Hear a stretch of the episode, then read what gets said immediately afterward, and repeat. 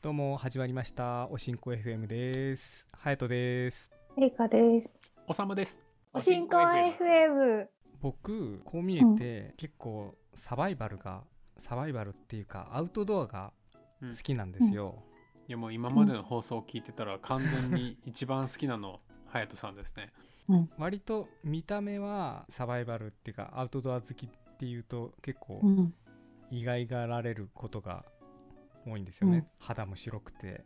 結構体も小さくて、割となよなよしてる感じなんで、うん。そのあんまアウトドア派じゃなくてインドア派って思われることが多いんですけども、うん。うん。でえーっと先日もうちょっと行きつけの山小屋に行ってでまあ行きつけの山小屋に行くと大体あの周辺を毎回散歩をするんですよ。ブラブラと歩き回るんですけど、うん。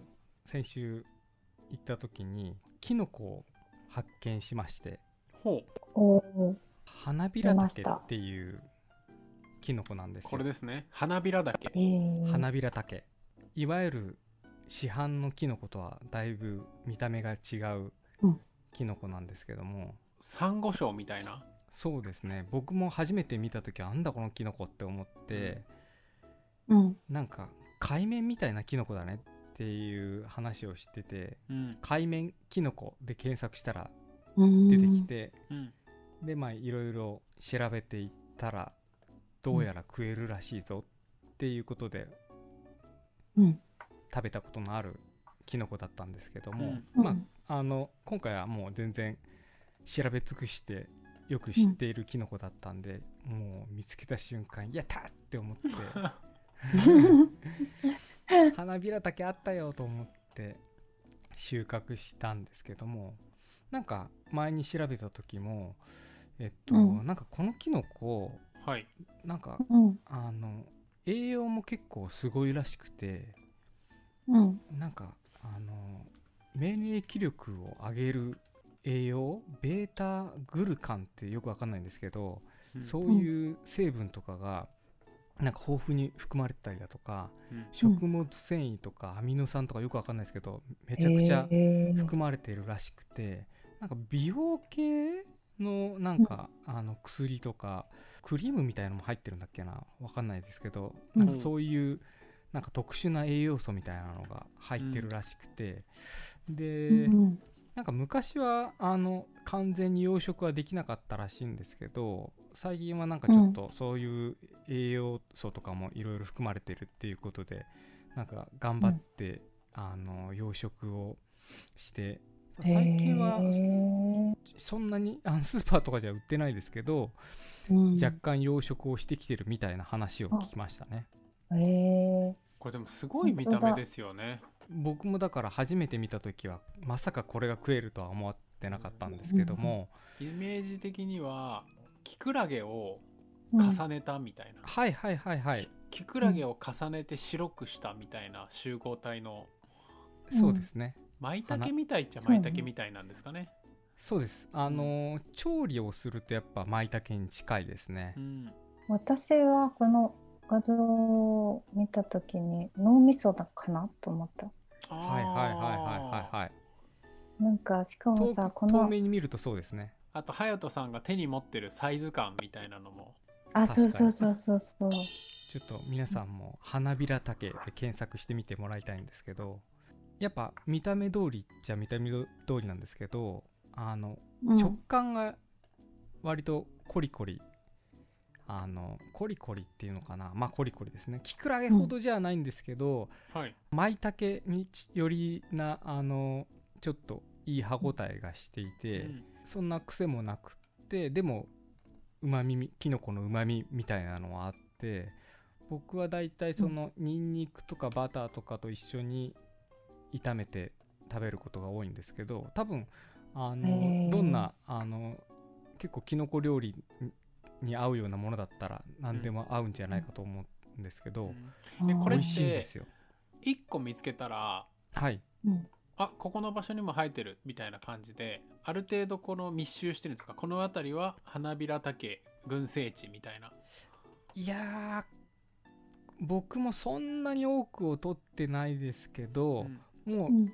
そこに同じすぐ真横に2つうん。みたいなことはああるんですけど、はい、うん1メーターに2メーターとか3メーターとか離れたところにポコポコポコってあるあはないですね。あそうなんですね。じゃああの松茸みたいな感じではい。一本見つけたらこの周辺にもあるかもしれないぞって言って探したら出てくるようなもんじゃないっていうではなないですね。だからうん。多分すぐ真横になかったらないんじゃないかなと思いますけどね。まあでもあの針葉樹カラマツとかの林カラマツと共生する系のキノコらしいんで、うんうん。多分条件を満たしていれば探せばあるんじゃないかなとは思うんですけなるどねほどなるほど。はい、だから今回そのキノコを取って石突きのところが地中に残ってて、はい、その石突き持ってきてうん、拠点になってる山小屋の近くのカラマツの下に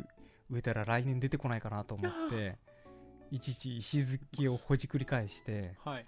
何分割にしかにして、うん。その近くのカラマツの根っこに植えてみたんですけどね多分。やば。やば。そすごっ。れで生えては来ないとは思うんですけどあわ椎よくば。茸みたいな感じにポコポコ出てくるかもしれないっていう。あわよくばこの菌が来年多分、うん。その今日今回僕が見つけたところもはい。おそらく去年も同じ場所にきっと生えていてで今年もその時期になって生えてきたんじゃないかなと思うんですよ。で、うん。その、ちょうど今日今年生えていた場所は木の伐採というか木を育ててる山のところで今年多分木がよく育ったからって木が伐採されてその何かに使われて持ってかれたような、そのキノコが生えるにはちょっと日の当たりすぎてるような、うん。あのうん。木が伐採されたことによって、えー場所だったんですけど、だからちょっと普通そこキノコ生えないでしょみたいなところにポコって生えてたんですよ。うん。だからうん。おそらく去年も生えてたからちょっと環境としてはキノコの生えるような環境じゃなくてあの風通しが良くて日も当たるようなところだけど菌糸が残っていてうん。生えてきたんじゃないかなと思ったのすでごいな。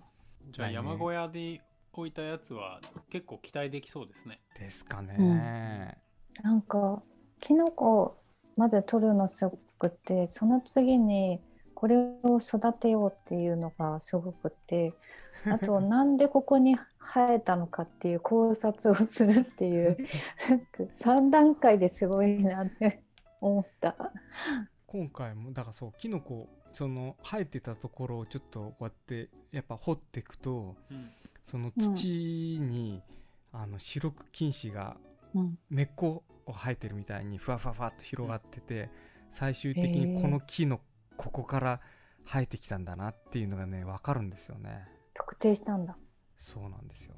えー。だからこうなってほしいなと思って来年生えないかなと思って。ねだってこうやって調理した最初はね栄華、さんも脳みそみたいとか私もなんかちょっとこれ食えんのみたいな感じですけど調理したもの見たらうまそうですもんね、うん美味しそう。普通に。いやほんとねこれはね美味しいんですよ、うん。コリコリしてて。いやー。なんて言うんだろう、うん、自分で作ったのこれは。そうですね。得体の知れないものを取ってきた時は責任持って自分で、うん。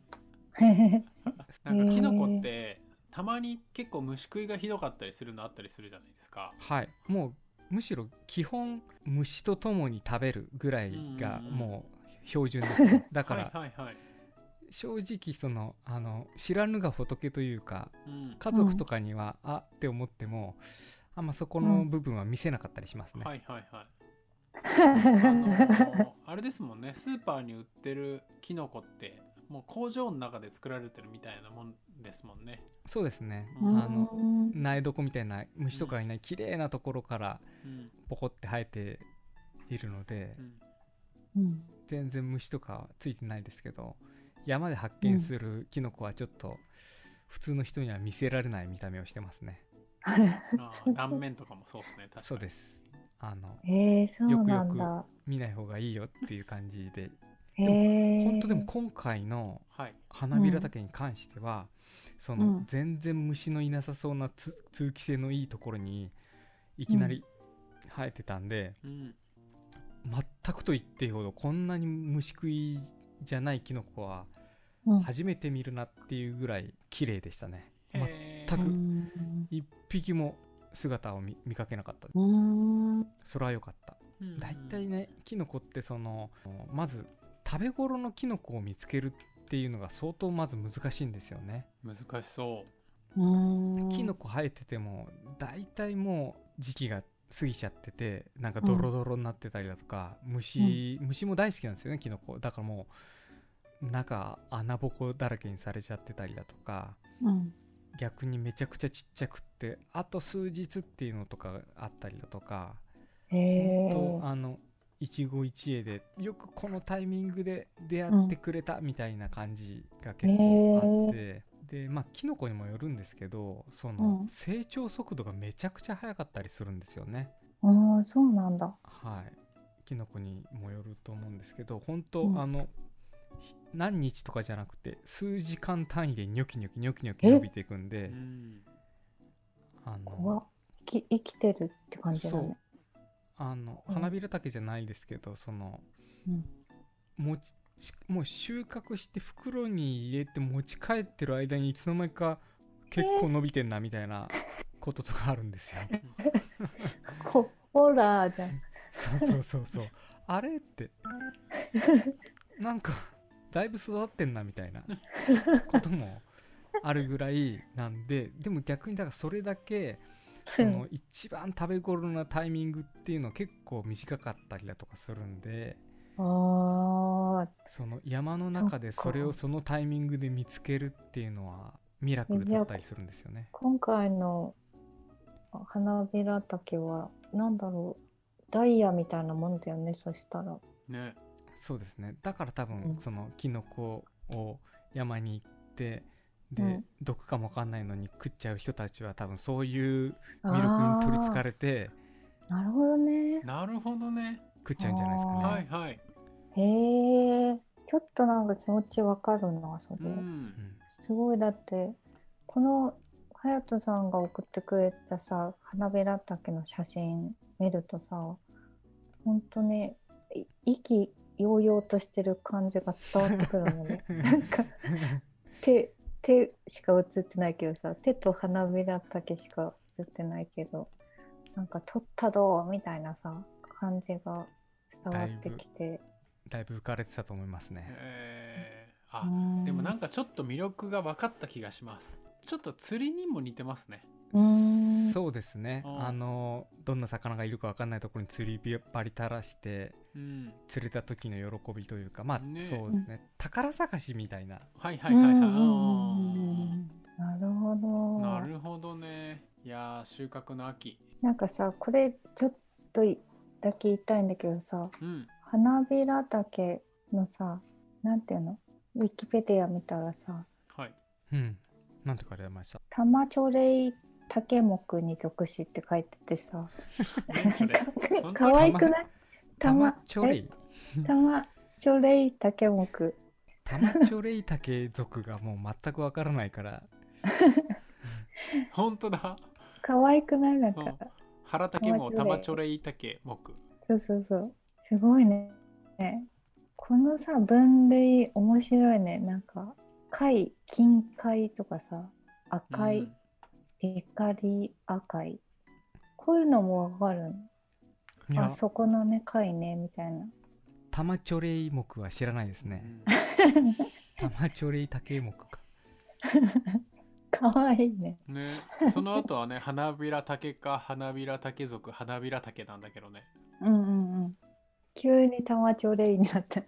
ただねあのそう花びらタケはうん。結構、あの見た目が特殊じゃないですか明らかに、で花びらタケってその似てるって毒のキノコがわりかし少ないというかこれはまあちょっと皆さんあのよく調べてっていう感じなんですけども、うん。やっぱその似た種族に毒が多いキノコとうん。そうでないキノコっていうのがやっぱあってうん。うん花びらタケはわりかし少ないというかあん。黒花びらタケとかっていうのがあったりとかするんですけどそれははい。完全に毒だったりするんですけど、ただ見た目は全然違うんですよ。もう黒花びらたけは、うん。もうあの靴墨みたいな黒い色をしたうん。明らかにやばい見た目をしてるんですけど、うん。